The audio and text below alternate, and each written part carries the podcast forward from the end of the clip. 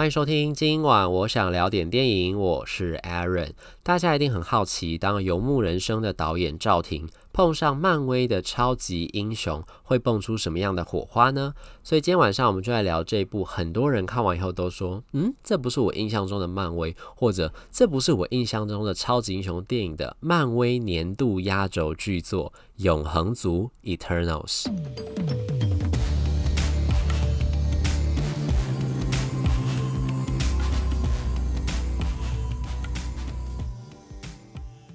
我们直接跳到结论，到底《永恒族》好不好看呢？我个人是觉得《永恒族》很好看啦，我自己也很喜欢《永恒族》。只是呢，我可以理解为什么有很多人看完之后，尤其是粉丝，漫威的粉丝看完之后就会说，这跟他们印象中的漫威不太一样。有些人甚至会质疑这样子的做法跟这样的改变好不好？但是我自己是觉得啦，无论这个结果大家觉得是好或不好，但至少赵婷这样子一种叙事方式，他去看解释这个超级英雄故事的这种角度叙事的方式，我觉得是替超级英雄电影这个系列，或是我们说这种公式好了，因为我不知道大家有没有感觉，就这几年你在看超级英雄电影的时候，你会渐渐发现它会沦为一种公式，主要就是变成你要套入很多的呃超能力，你要套入很多的动作戏，然后你要无厘头，你要搞笑，然后呢，最重要就是故事的这个线。主要的主轴，主要在讲的就是正义对抗邪恶，然后正义最后战胜邪恶，然后皆大欢喜的一个结局。虽然说故事内容跟细节上面有很多的不一样跟变化，但整体来说，主要的一个框架跟大纲就是这个样子。所以这几年其实有很多人看完了很多超级英雄之后，尤其是当复仇者联盟画下一个句点之后，很多人在想的就是到底超级英雄电影这种类型之后要何去何从？然后之前不是还有马丁·史克西斯大导演不是还在讲，就是说他。他觉得超级英雄电影不是电影，超级英雄电影只能算是一种呃主题乐园式的体验，就大家进去只是为了找乐子，那也未必是想要从电影当中得到什么样的内容。可是我我就很好奇啊，我看完永恒族之后，我其实很好奇，我就想说，如果史克西斯有机会看到永恒族的话，他还会不会说？超级英雄电影就只是主题乐园，因为永恒族真的非常不一样，是它其实我觉得它严格说起来应该要算是剧情片诶。虽然说啦，就是前面头尾的地方你看得出来，就是赵婷必须要为了要。呃，融入整个漫威宇宙，它的头尾还有片段里面的这个故事里面的片段，放了很多跟漫威宇宙相关的一些梗在里面。头尾地方当然不用讲，就是比较有漫威那个浮水印嘛。然后尾巴地方要有些很多的彩蛋嘛，然后跟漫威之后作品要做一些连接。中间的时候还有插了一些梗，比如说像奇异博士啊，或者是萨诺斯弹指了之后，全宇宙不是有一半的人口都消失，后来复仇者联盟又想尽办法把这一批人口找回来吗？这些事情都有出现在永恒族故事里面，但是我觉得它中间那一部分专门在讲永恒族的那个故事主体呢，你如果不要特别在讲的话，然后你不要特别有提示到关于漫威有关的部分的话，你会发现它搞不好其实是另外一部电影。它跟我们以往看到超级英雄电影真的很不一样，它的出发点也不太一样。它在讲永恒族这一群超级英雄的时候，它的出发点不是超能力，也不是他们的动作，也不是他们要对抗的邪恶，它的出发点是从人。人的内心跟人的性格当中去做出发的这些永恒族呢，虽然说对于我们一般人来说，他们可能就像天神一般的存在，他们严格说起来也不算是超级英雄，应该算是神仙吧。就是呃，天神族宇宙当中有另外一个更高级的主宰，天神族把这群永恒族派到地球来之后，他们有点像是天使降临到人间一样，来到地球来之。地球上之后呢，就帮忙人类抵御外侮。这个外侮呢，就是另外一种很凶恶的宇宙之间的一种凶猛的，叫做变异族的一种很可怕的猛兽。他们的工作主要来地球上，就是把这些东西打跑。但打跑了之后呢，天神族也没有说，那你们就可以回到你们原来的星球去，或者你们就可以离开地球。所以他们有点像是被困在地球上面，就这样这么度过了七千年。他们是西元前五千年来的嘛，所以时至今日大概也是七千年的时间。他们在这段时间里面，在这个地球上。上面的那就经历了很多的事情，他们也看遍了，他们有点像是除了有变异族出现的时候，他们都不能干预人类的其他的生活，所以他们就融入了人类生活之后，他们等于见证到了人类历史的兴衰跟这整个星球的发展是什么。他们见到了很多人类打打杀杀的场面，见到人类很多不同的这种历史上面的一些事件，然后他们就开始突然在想说，他们自己的使命到底是什么？天神族派他们来这边去把这些变异族打跑，主要他。他们当时想到就是要让人类有一个安居乐业的地方，可以在地球上面好好的生存下去。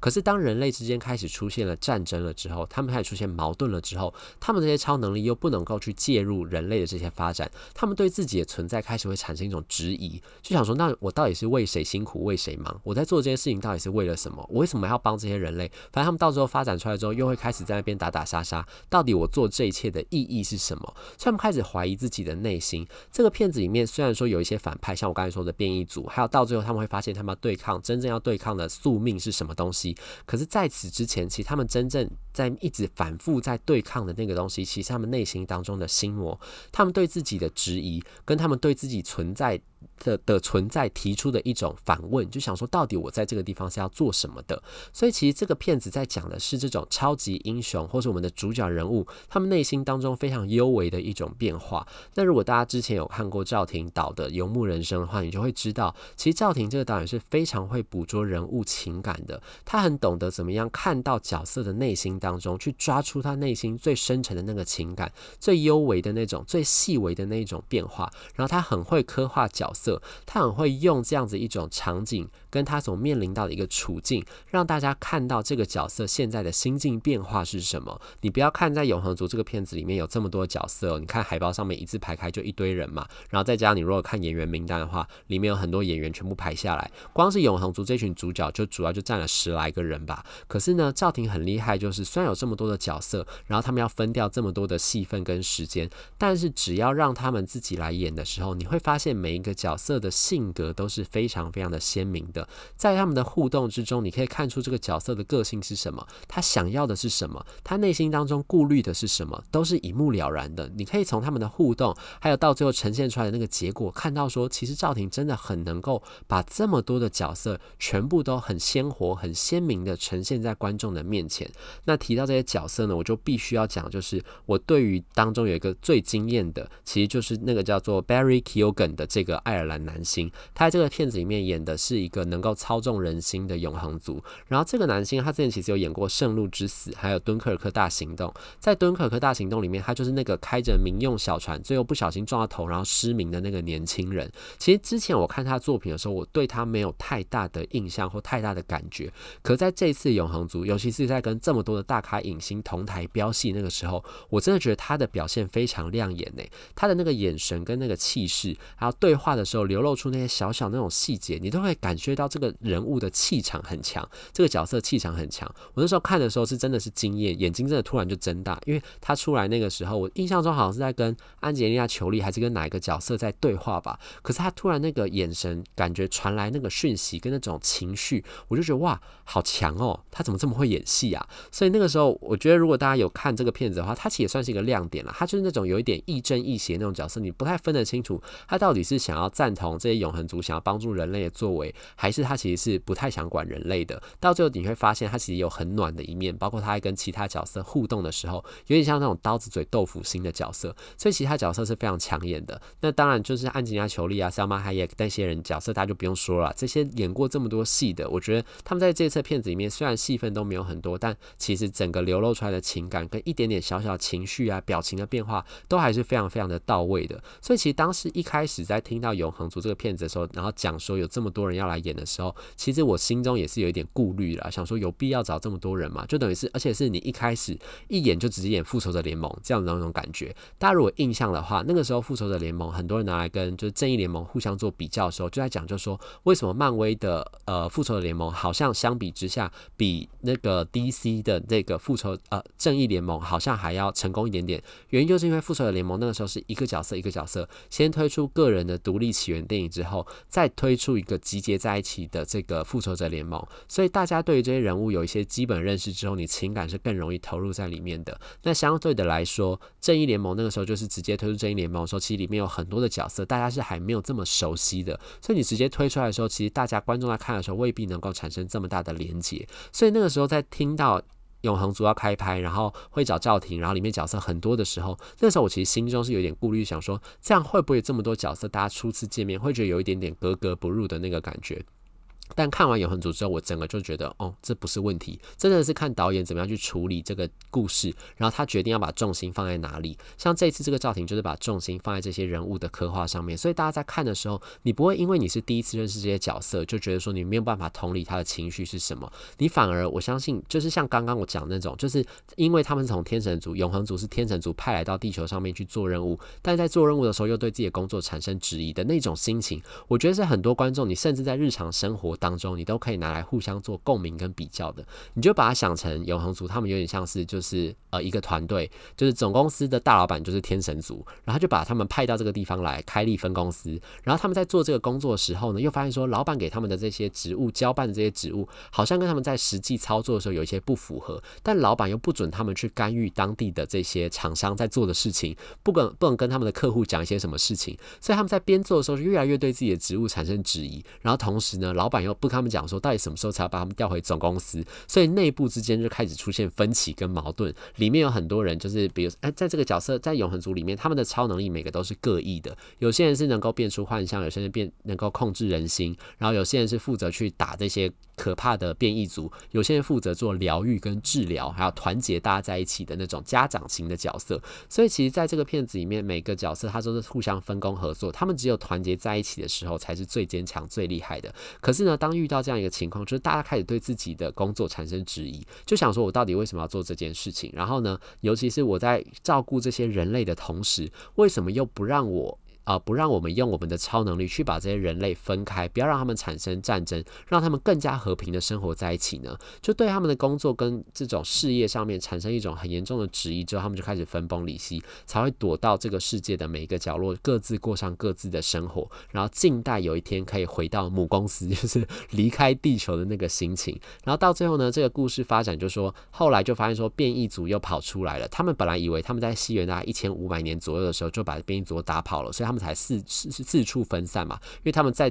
再聚在一起的话，一定到时候会产生更多的纷争跟抗议，所以到时候他们就，他们那个时候一千五百年左右的时候，就决定说，好，那我们就不如先四散吧，我们就各自在世界各地找到你自己能够呃好好的过日子、安身立命的场所，然后低调的过完你自己的日子，然后之后呢，等到天神族下命令说我们可以回去我们自己的星球之后，我们再离开这个地方。结果到了现代呢，没有想到因为一场地震的关系，他们就发现说，哎，为什么有这么强烈的地震，这么强大的能量波动是怎么一回事？是不是变异族又要出现了？然后尤其是呢，这个故事里面的主要角色其实是 Gemma Chan 演的那个 Cersei，主要视角都放在他这位永恒族身上，他在找到其他的族人。这样，他那时候生活在伦敦，他伦敦的时候又被另外一个变异族开始追杀，好不容易解决掉之后，他就发现说，哎，是不是就是有这样子一个呃变异族又要卷土重来这个情况？于是他们在世界各地才要找到永恒族的伙伴们，再度集结在一起，然后想办法对抗变异族。然后当然，当他们集结在一起之后，他们就会发现其实背后。还有更大的阴谋，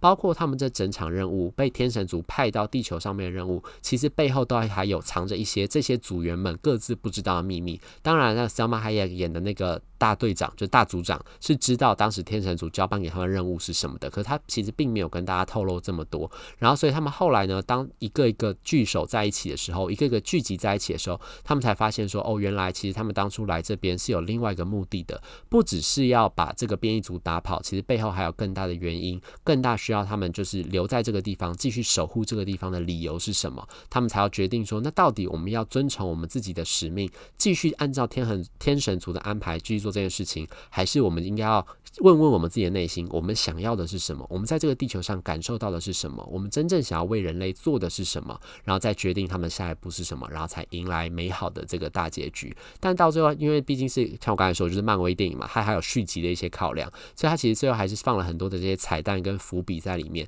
大家如果有兴趣的话，就是自己到电影院去看，你就会知道里面的内容是什么。这边就不破梗了。不过呢，就是还是提醒大家，就这个片子呢，就漫威电影都一样嘛，就片尾都是有彩蛋的。所以这个片子里面有两个彩蛋，然后甚至其中一个彩蛋呢，还是跟这个 One Direction 的 Harry Styles 有关的。他这一次也就等于是用这个彩蛋跟大家讲说，Harry Styles 即将要加入漫威宇宙了。至于具体的细节是什么呢？就等大家自己到电影里面去看，就知道内容是什么喽。以上就是今天想跟大家分享的这部《永恒族》。如果对这期节目内容任何意见，欢迎留言或者到 Instagram 搜寻电影伦森私讯小盒子，让我知道。今晚上聊电影，我们下次再见，拜拜。